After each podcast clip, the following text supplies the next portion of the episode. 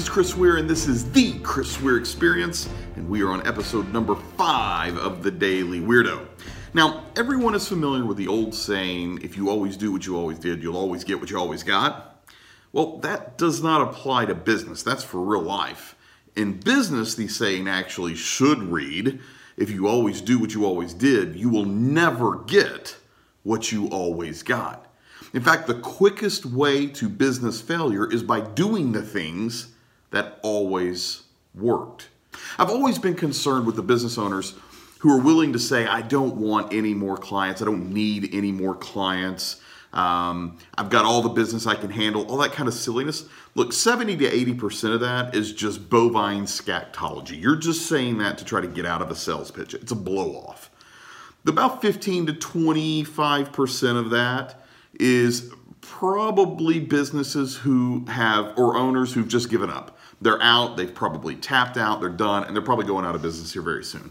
There's probably about 5% of that who has actually reached operational capacity within their organization. Now, I'm being generous with that 5% because more times than not, those businesses who say, I can't handle any more business and they think they have reached their operational capacity actually are just grossly mismanaging their time. They actually could handle quite a bit more business.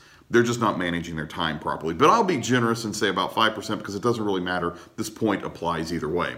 So, first to those who are just doing blow offs, who are um, putting up the iron curtain, and you really do want more business, but for whatever reason, you feel like you have to lie to somebody to try to avoid a sales pitch. A couple of things to that. Number one, you keep saying something over and over and over again, you're going to end up convincing yourself.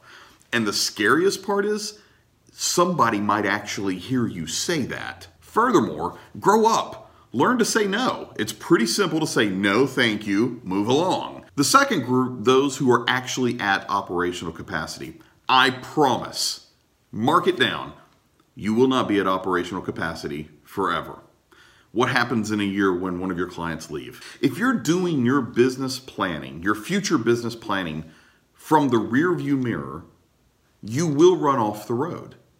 You have to be looking forward. You have to constantly evolve. And if you take a break because you're either trying to blow people off and you're just not trying, or you think you're at operational capacity, so you're not doing any kind of um, marketing, uh, not necessarily that you have to do any advertising necessarily, but definitely no marketing, no new business activities, no networking, um, no brand management. If you're not doing any of those activities, and the most important of those being brand management, then you are removing yourself from the market.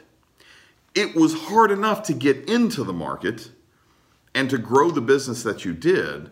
You're going to make it just even harder to get back into the market. So don't sit around in your business thinking that you can just keep doing what you've always done. Oh, we've always worked from referrals, or oh, it's always been the print catalog has always worked for us. Constant forward movement is crucial for business. And those use, you know, on Monday, Scott and I talked about negativity in business.